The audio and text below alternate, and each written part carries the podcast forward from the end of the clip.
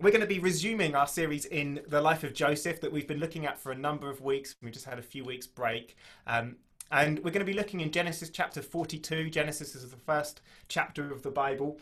Um, but before we get into the passage today, I just wanted to to bring us all up to speed with what has happened in the Joseph narrative so far.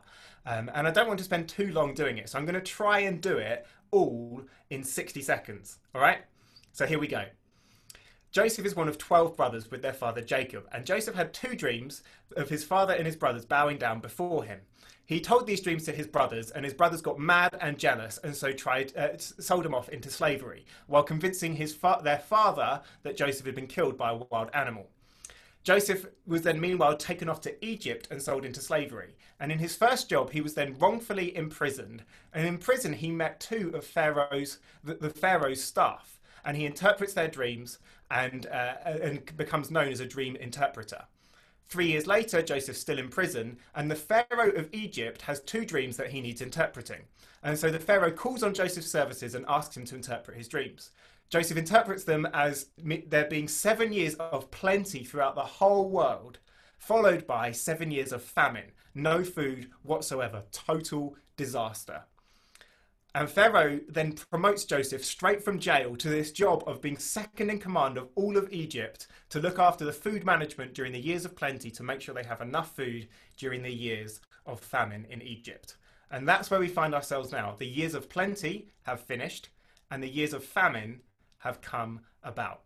So there is your quick 60 second summary of what has happened so far that brings us up to Genesis chapter 42 and I'm going to read from. Uh, we're just going to move, move through it chunk a, a, a, little bit at a time rather than reading it all out because it's quite a long passage we're going to be looking at.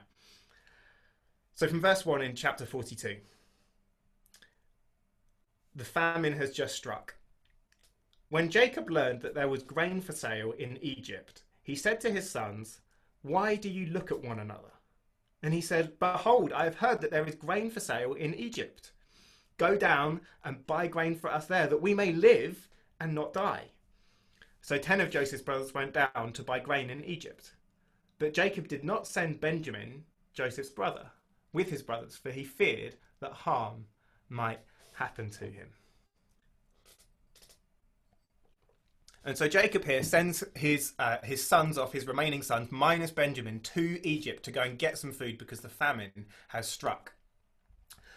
But what we're meant to see, one of the things we're meant to see from this this beginning is that while Joseph has been going uh, through this kind of this transformation of epic proportions, the rest of his family haven't changed at all.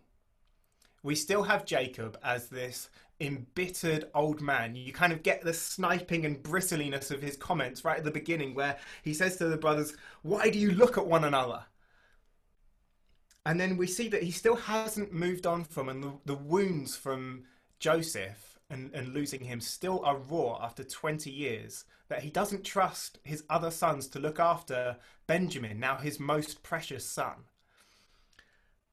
And the brothers themselves, the fact that Jacob's saying, Why are you looking at each other when the stakes are so high that they could die? And none of them are taking responsibility. None of them have the, the maturity to step up and say, I'm going to do something about this. The, the brothers are still immature, they still uh, choose not to take responsibility. And that leads us on to verse 6. Now Joseph was governor over the land. He was the one who sold to all the people of the land. And Joseph's brothers came and bowed themselves before him with their faces to the ground. This is a massive moment. It has been 20 years since Joseph and his brothers have been together, and now they are reunited. We know exactly what it is to be a people who are separated from one another. We know exactly what it is to be a people who long for reuniting. And I don't know about you, but I've been certainly thinking and dreaming about what we'll do when we get back together and, you know, barbecues and parties and things and, uh, and picturing what that might be and even making plans. But here we see no barbecues, no party streamers, no warm embraces as the brothers are brought back together. And that is because of what we read in verse 8. And Joseph recognized his brothers, but they did not recognize him. And here we have the dramatic tension that sets up this chapter and the next few chapters to come. That Joseph sees his brothers and recognizes them and knows who they are.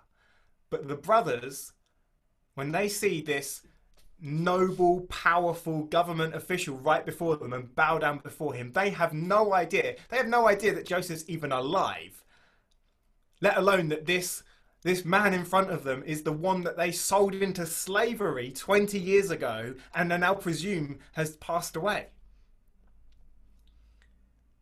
And so we are beginning a deep drama that is going to unfold kind of slowly over the next few weeks as we look at it, but is a deep drama and is a drama of family reunion.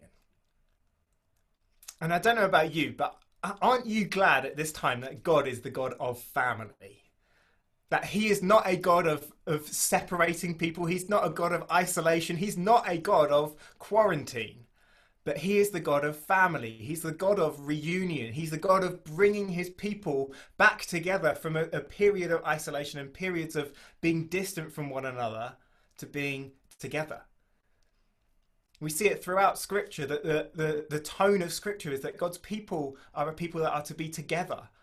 They're to be family. One of Paul's favourite expressions for the church in the New Testament is the household of faith.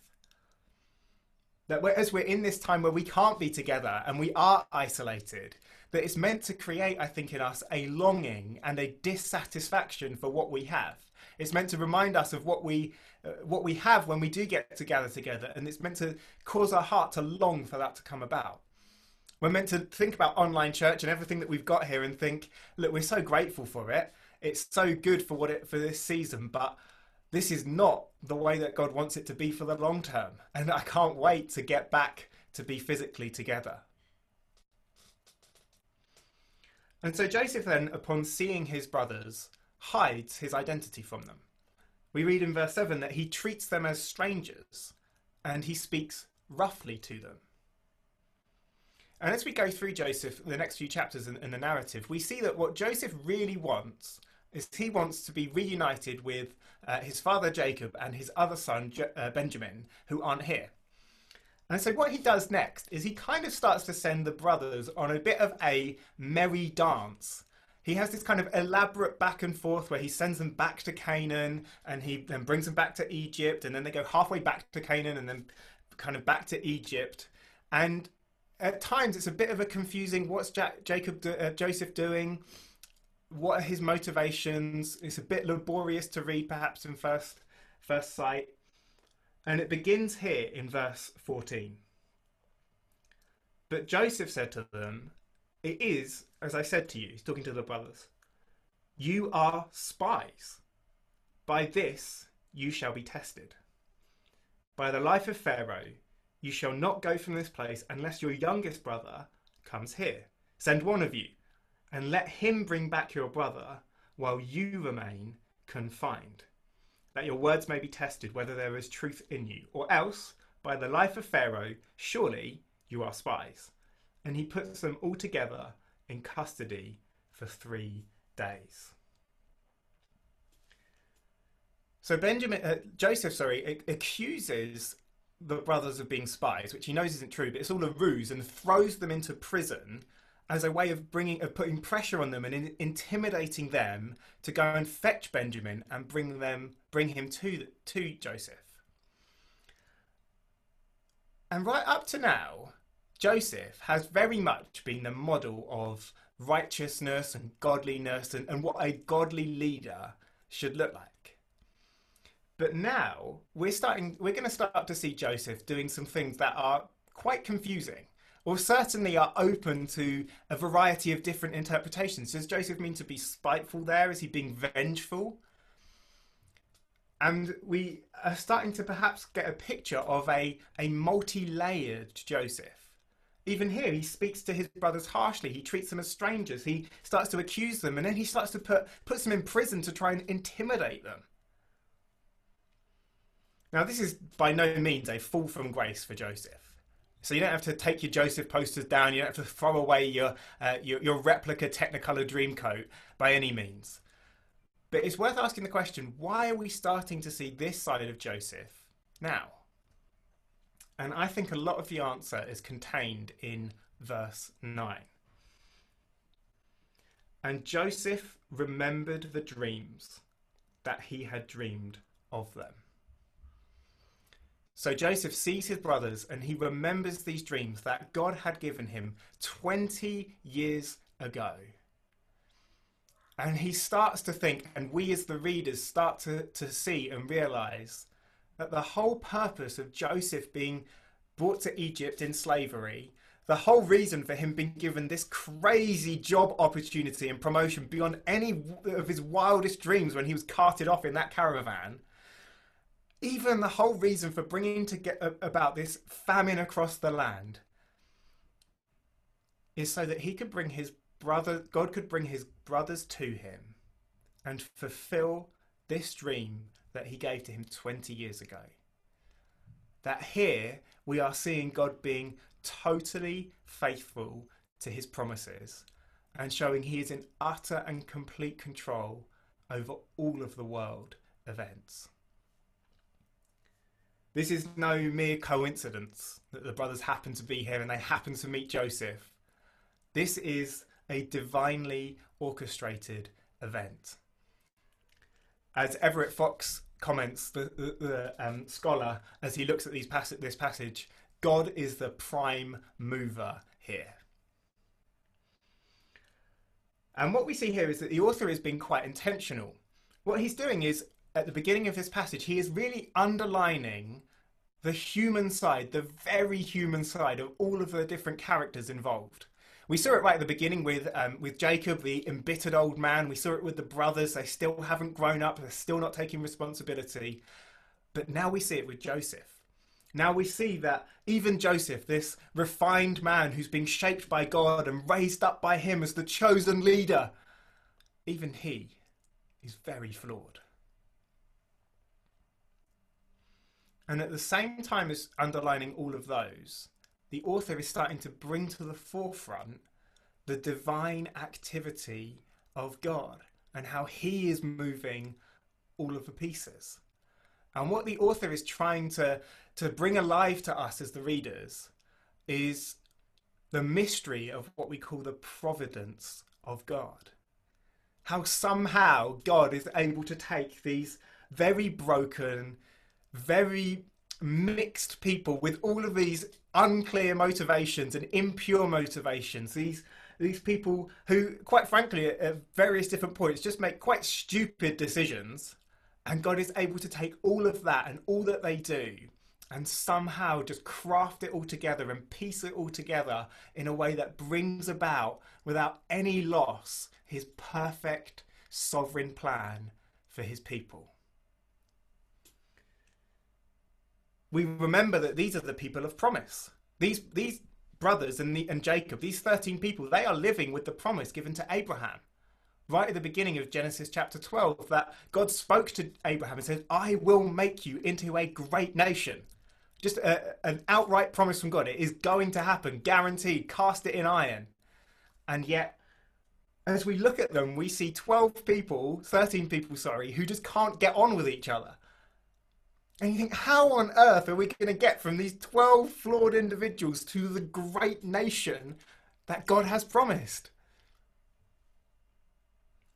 But what I love that we see here is that the hope of Israel and the hope of this nation is not now on, oh, we've got this great leader. This great leader has been formed into perfection, and now we just need to follow him, and, and he will carry us through. No, even this great leader is flawed.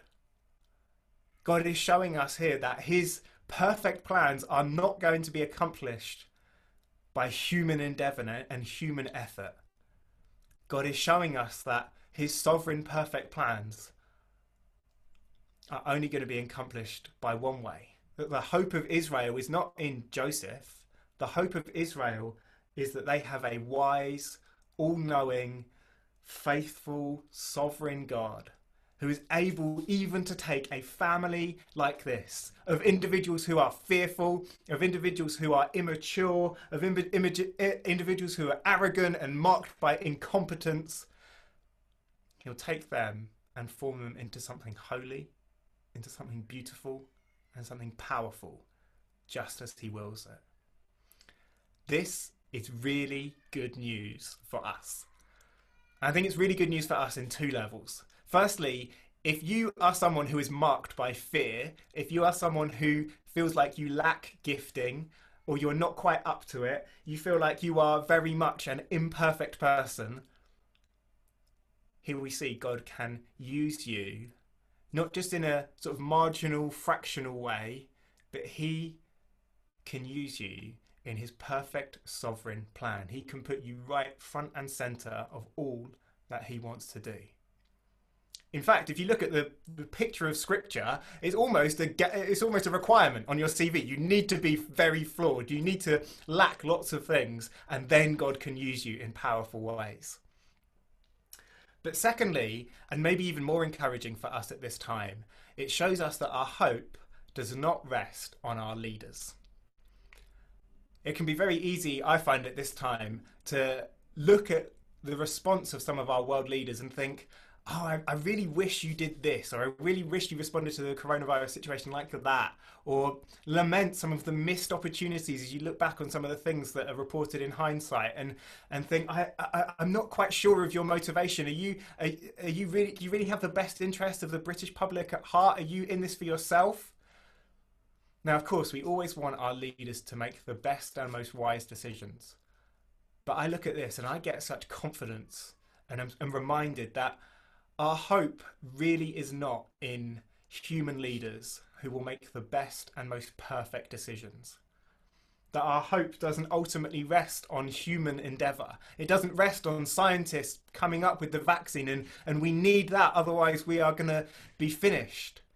No, ultimately, our hope rests on the fact that we have a powerful, all knowing, faithful, sovereign God and he is on the throne and he is able to take the yeah the, the good and the wise and the noble decisions made by our leaders and he's able to take the, the evil and malicious actions of our leaders and everything in between and he's able to take them and craft them all together to perform exactly what he in his perfection wills to come about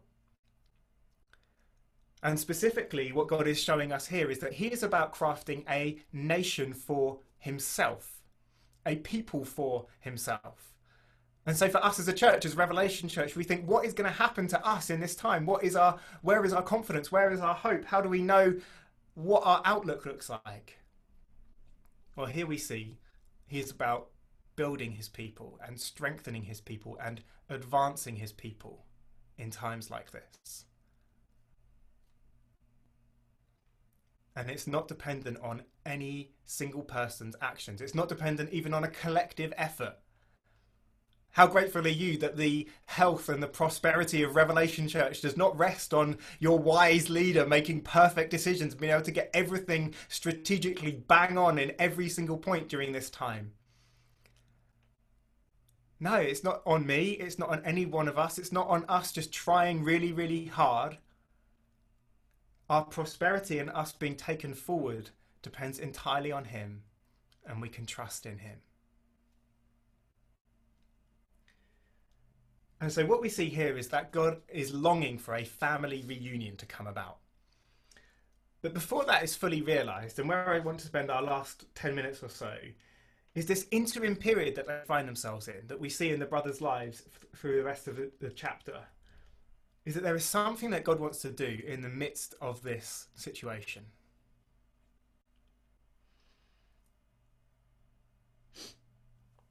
And he's he's bringing them together in order to, to make it happen. And we see it happen from verse 21.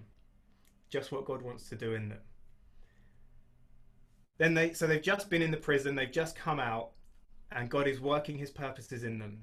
Verse 21. Then they said to one another, this is the brothers, in truth, we are guilty concerning our brother, in that we saw the distress of his soul when he begged us, and we did not listen. This is why this distress has come upon us. And Reuben answered them, Did I not tell you not to sin against the boy? But you did not listen. So now there comes a reckoning for his blood. There, here is a deep and emotional admission of sin from the brothers. It's taken them 20 years, but finally they start to take responsibility for what it is that they have done. Summed up quite starkly and honestly by them in verse 21, where they simply say, We are guilty.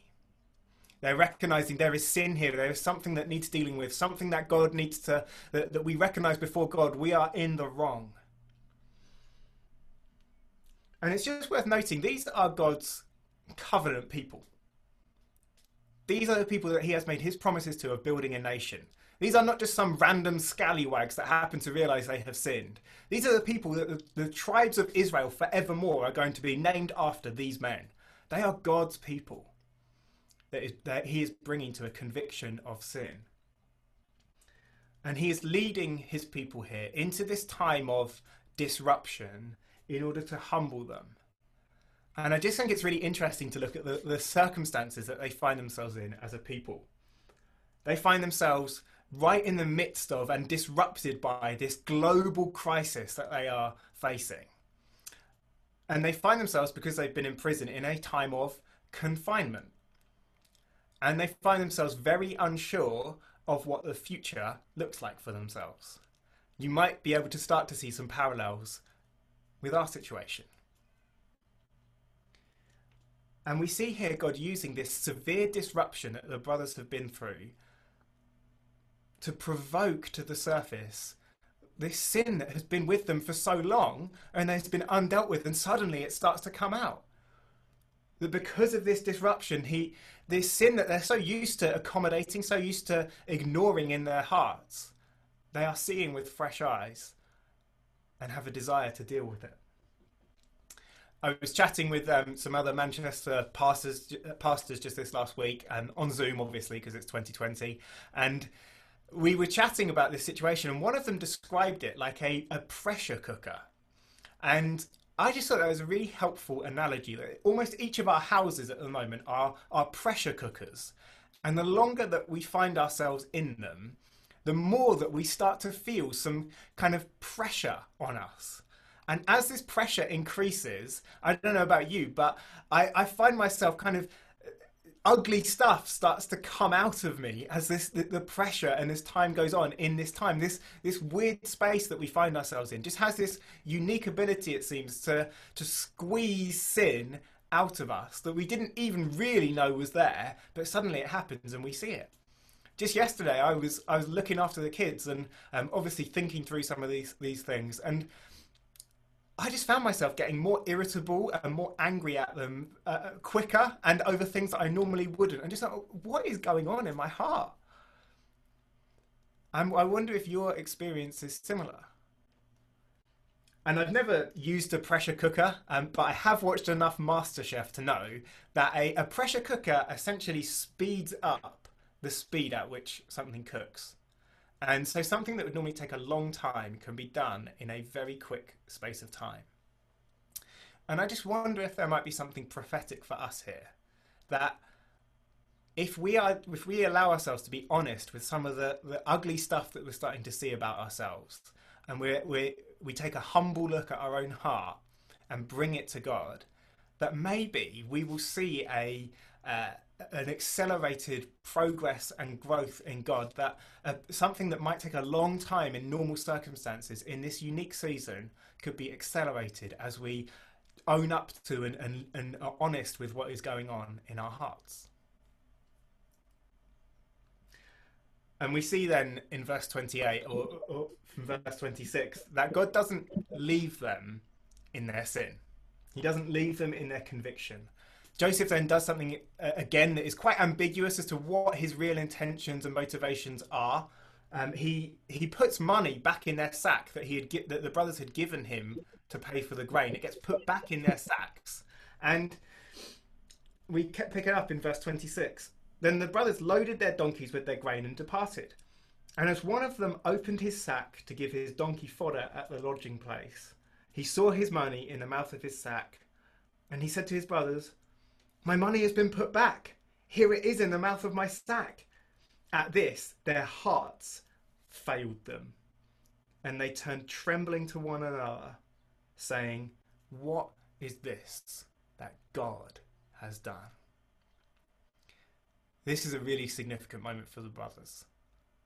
That just note how they don't say turn on one another. They don't start accusing one another and say, "Oh, why didn't you pay the money to Joseph? You must have forgotten." Or they don't say what kind of administrative or clerical error has happened here.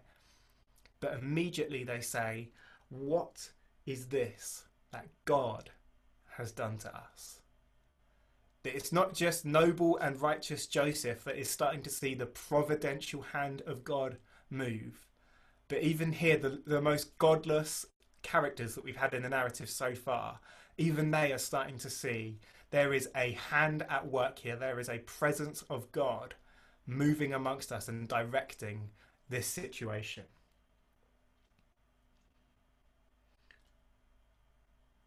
And this is the first time in the whole narrative that any of the brothers mention the name of God. That here we see that God's plan is not to just sit back and point out sin from afar and leave them trapped in a place of guilt and a place of condemnation. But God's plan, as He moves His hand on their life, is to bring them to a place of conviction of sin, bring them to an awareness of the sin in their heart so that He can lead them to an awareness of Himself that he provokes this sin in them so that they turn to him, so that they look to him, that they see we are guilty before God and we, we need to turn to him in fear and trembling. And as we'll see through the, as the chapters continue, God turns them to himself so that he can then lead them to the one that will be able to offer them total and complete forgiveness. That they will be able to meet the one who will be able to lift the weight of their sin from their shoulders. And so it is with us. God only ever exposes sin in our heart and only makes us feel the weight of it so that we turn to Him, so that we have an increased and heightened awareness of Him, and so that He might lead us and, and that we might run to the one who can offer us complete forgiveness of sins and lift our guilt from our shoulders. That we might turn once again to Jesus Christ and the cross of Christ. I love how Titus puts it in Titus chapter 3. He says, He saved us, not because of works done by us in righteousness, but according to His own mercy, by the washing of regeneration and the renewal of the Holy Spirit, who He poured out on us richly through Jesus Christ, our Saviour. What I just love here is the imagery of, of being washed of our sin, the washing of the gospel. We even sung about it that the blood of Jesus washing away our sins. Just the idea that because this, this Holy Spirit has been richly poured out, we can continually be washed in the gospel. That whenever we feel conviction of sin, we can be the invitation from Jesus is to come to Him and once again be cleansed and renewed and refreshed in the power of His gospel. That we can hear the voice coming down from heaven once again. Whatever sin we have, whatever we have done, whatever we bring to Him, we hear the voice booming down of forgiven, forgiven, forgiven, forgiven.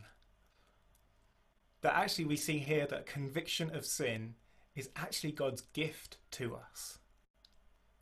That the more we know of our sin, the greater the opportunity for us to gaze on the cross of Christ to see that place where guilt has finally and fully been taken away. The place where sin itself was totally exposed for what it is and then fully and completely defeated and crushed. The more we know of our sin, the more we can experience and receive the grace and the kindness and the love of Jesus Christ. And it's this love and this forgiveness that the brothers are going to be receiving as the weeks go on. But for now, as they go back to Canaan and they go back and explain to their father, look, we need to take Benjamin back with us to Egypt, we see there's still a lot of work to do in this family. Verse 36 Jacob replies to them and says, You have bereaved me of my children.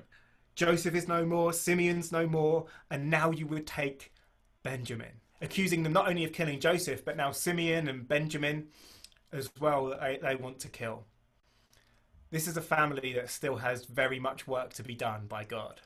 They're full of disunity, full of distrust. They need hope, they need reconciliation, they need healing. But the hand of God has begun to move on them. He has started to show that he really is the God of family. He really is the God of reunion.